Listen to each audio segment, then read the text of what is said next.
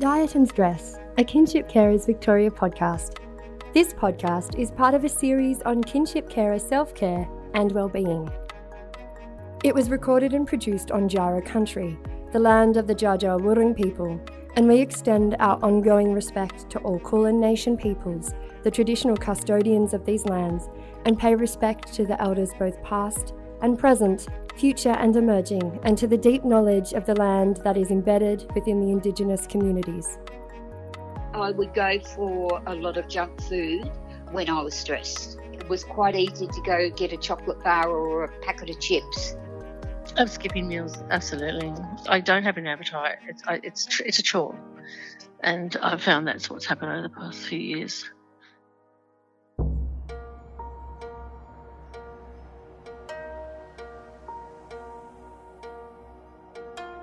In the past, a diet was something you went on for a short period of time, usually with the aim of losing weight.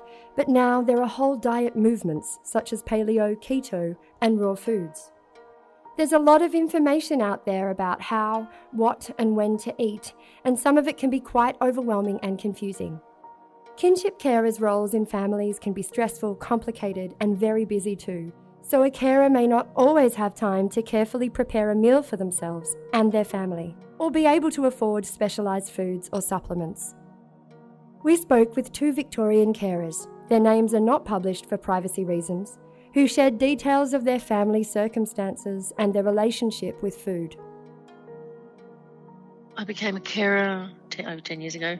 Yeah, um, I got a phone call that, that my grandchild wasn't going to go home with, with the mother, which is my daughter. And yeah, so I went to the court and um, he came home with me. And then I got his sister, you know, not long after that. When she was born, I was still raising my own children. I still had a couple of children at home still that I was raising, and then uh, then I've got the grandchildren that I'm raising. Then, and it, it affects it. You still got to try to be present for your own children that you're raising, and then be present for the for the grandchildren. So it's extremely difficult.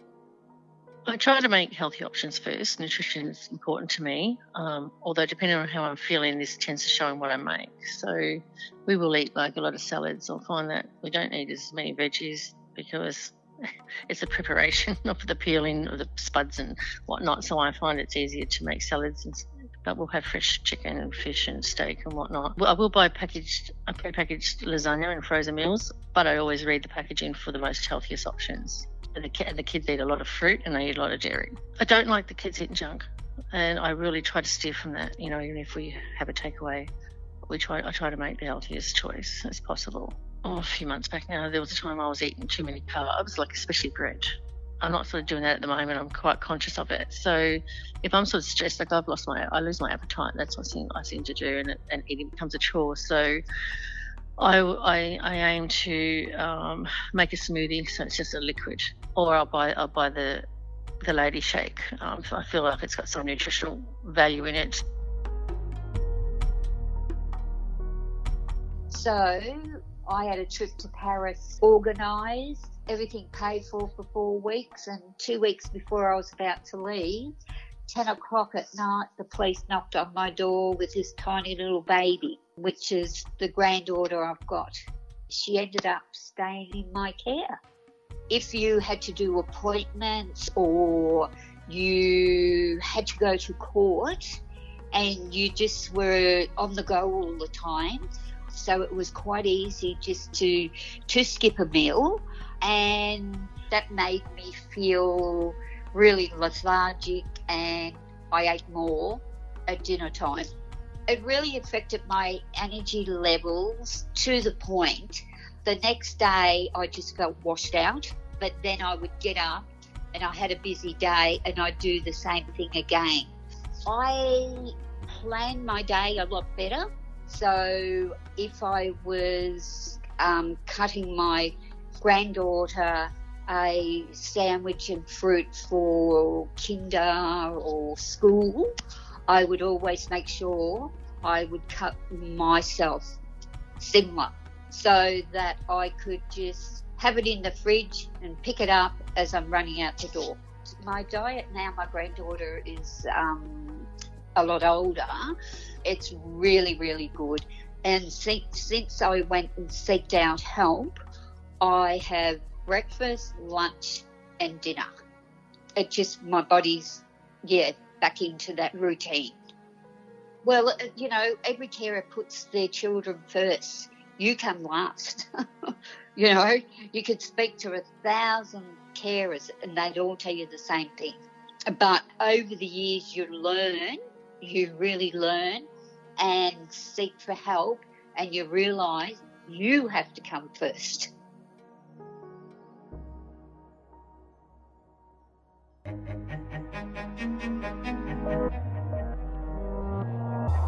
We spoke next with Nikki Valentini, a clinical nutritionist and functional medicine practitioner and director of Supernature Nutrition. Nikki is an avid cook and has catered for wellness retreats for more than 10 years. Good food is her passion. Nikki uses a holistic medicine approach to nutrition, combined with rigorous evidence based research and functional medicine testing.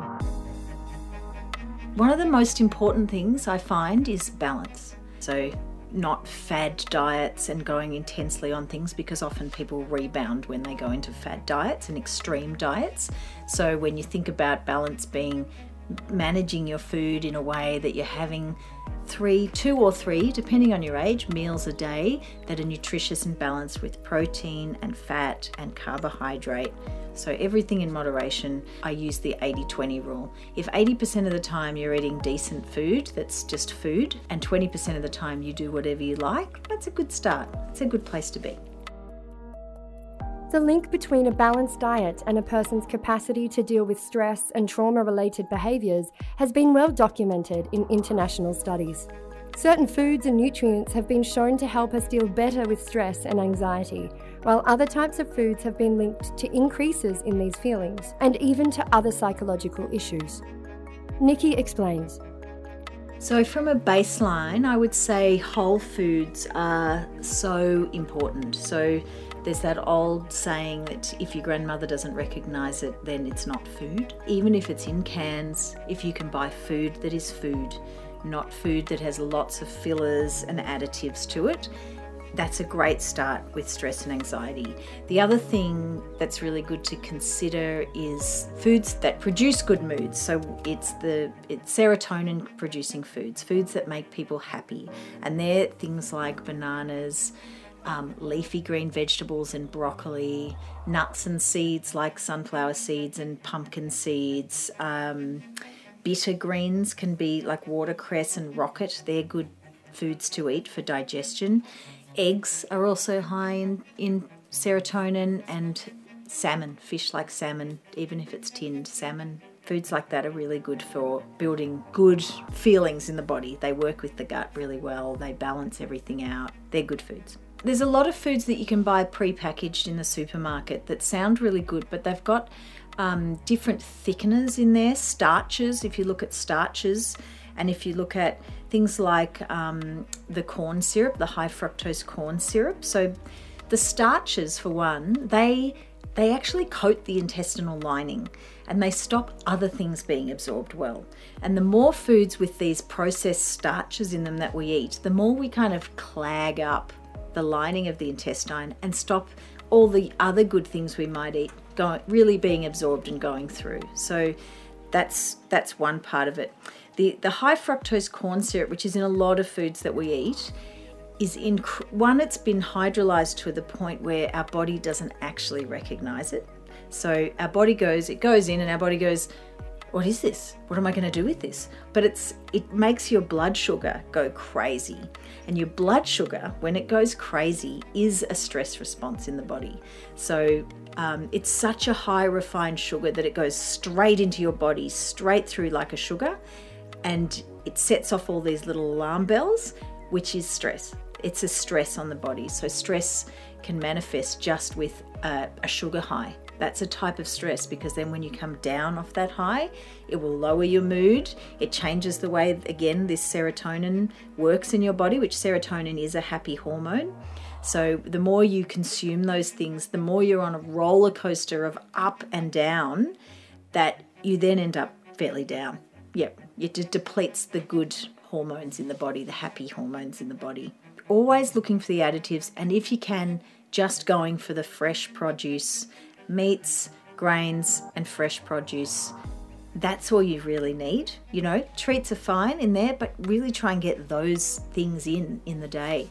I'm not really into saying don't have treats, but I'm saying look, look what's in everything. Check. Become obsessed with reading the labels.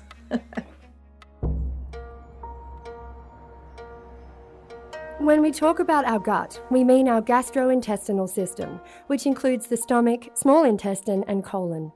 Gut health plays a huge role in both our mental and physical health and can have a significant impact on how we feel day to day. Research suggests that a flourishing network of gut bacteria can help your immune cells differentiate between normal, healthy cells and harmful invader organisms. So, gut health and immunity are deeply interconnected. There is also a connection between your gut and your mind. Gut health is basically it's a complete balance in the ecosystem of the gut. So the gut has millions of strains of bacteria and viruses and fungi and yeast and they're all doing different things in there. It sort of governs all of the biochemical processes in our bodies. So we know that um, a balanced biome or the microbiome in there is one that helps create happy hormones in the body. So it helps create the serotonin I mentioned and dopamine. So you're less likely to grab for sugary things because you're feeling happy enough. And the way that we get that diversity is eating diversity of plants, particularly plants. We need protein to build our bodies and our muscles and all sorts of things, but the plants feed the, and particularly a variety of plants feed what's in there. Gut health related conditions are uh, we're seeing are so prevalent now, which is stress, anxiety, depression, aches and pains, fatigue. These and they all come under a lot of umbrellas of disease and conditions, but those they're, they're all affected by your gut.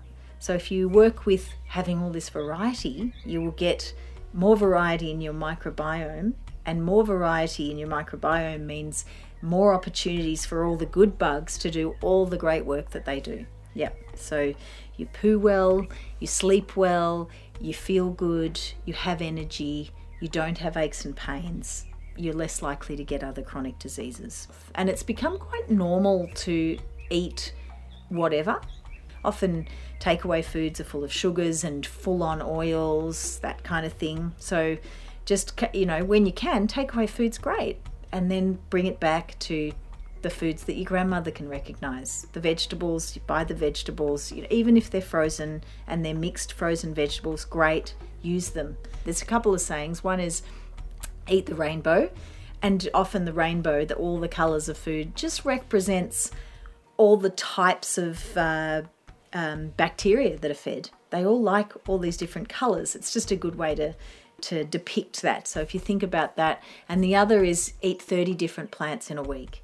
And plants include grains. So if you think of rice and barley and you know just whole grains like that, you know they they're included. Sometimes it's a very interesting challenge to set yourself to see how many plants did I eat this week. So gut health is diversity in there, and not a lot of things that confuse our guts, like the fillers I mentioned before, or, or lots of sugars and things which feed the bad bacteria. You know, that's keep it simple. Some of the ways that people can maintain or improve their gut health, the variety that I just mentioned, but also exercise. If you can walk for 10 minutes a day, if you can just walk, and it's sometimes it's really hard to fit that in, in busy lives and lots of responsibilities.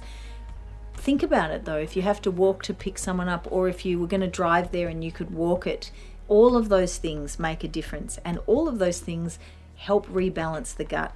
Exercise is so powerful for rebalancing the gut.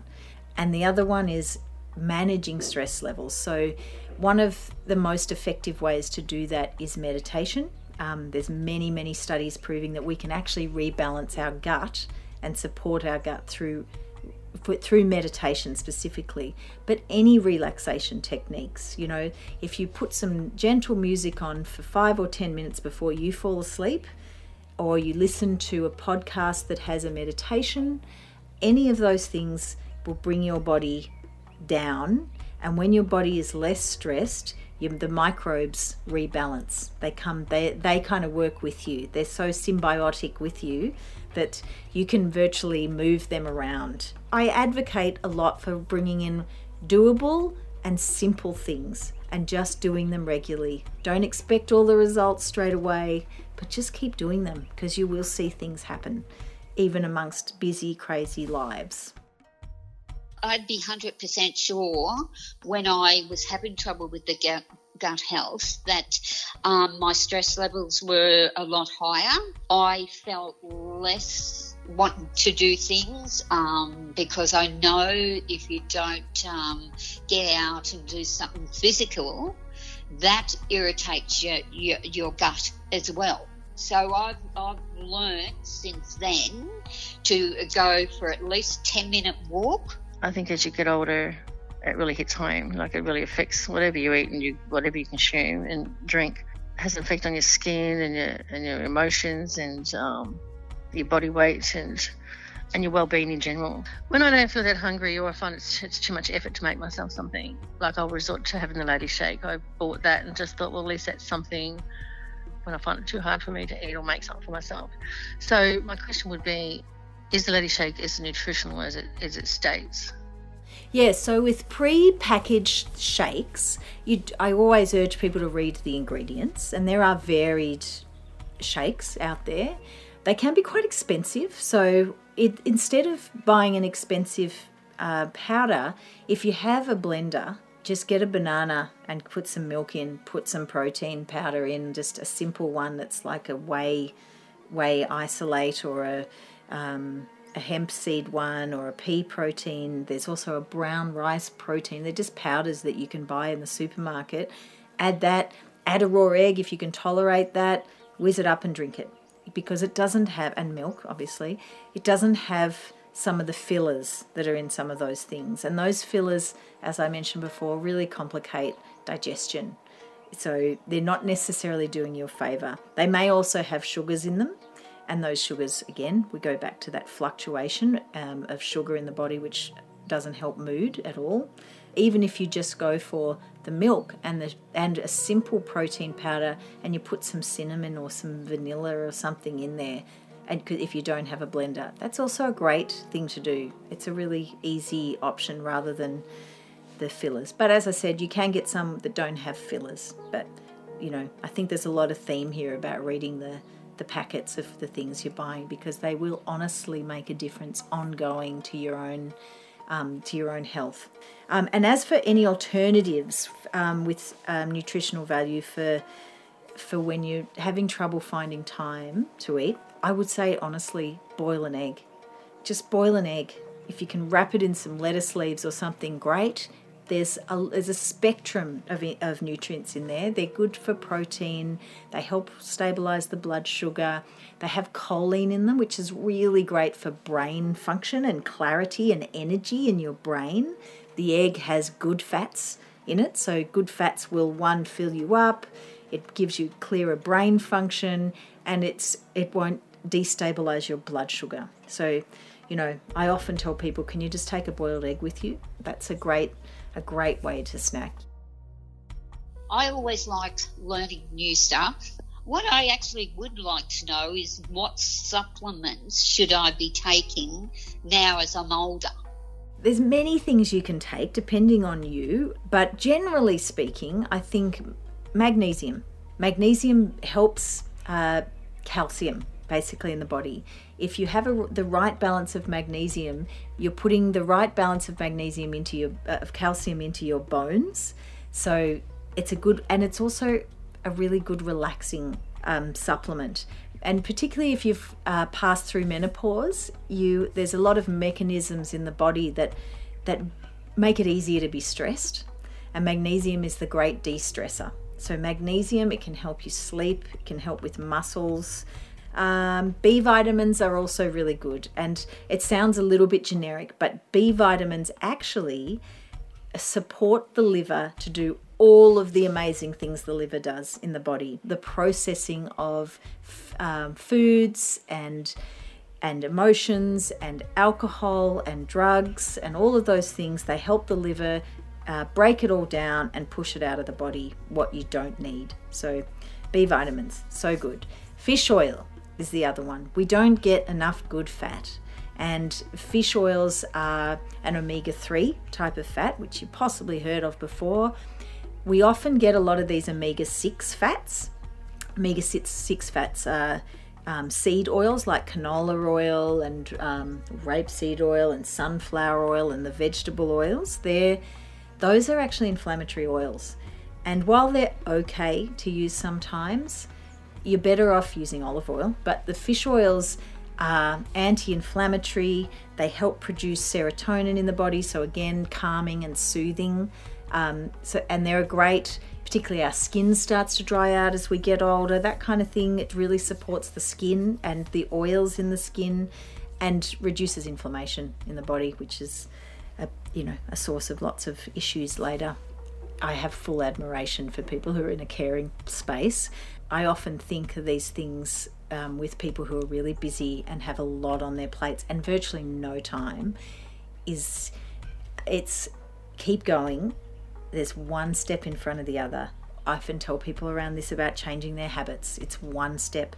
Do not get caught up in it didn't work. It's not okay. Just take one step. I'm just here taking one step. And the noise all around me is the noise all around me, and here I am still taking one step in front of the other. And all the little things that you do, all the little changes that it might seem insignificant to breathe for five minutes before you fall asleep, or to just not have a one extra drink, they're actually hugely impactful. Just having a bit of protein for breakfast can be hugely impactful. It's subtle when we're busy and we don't get the chance to reflect enough, it is impactful.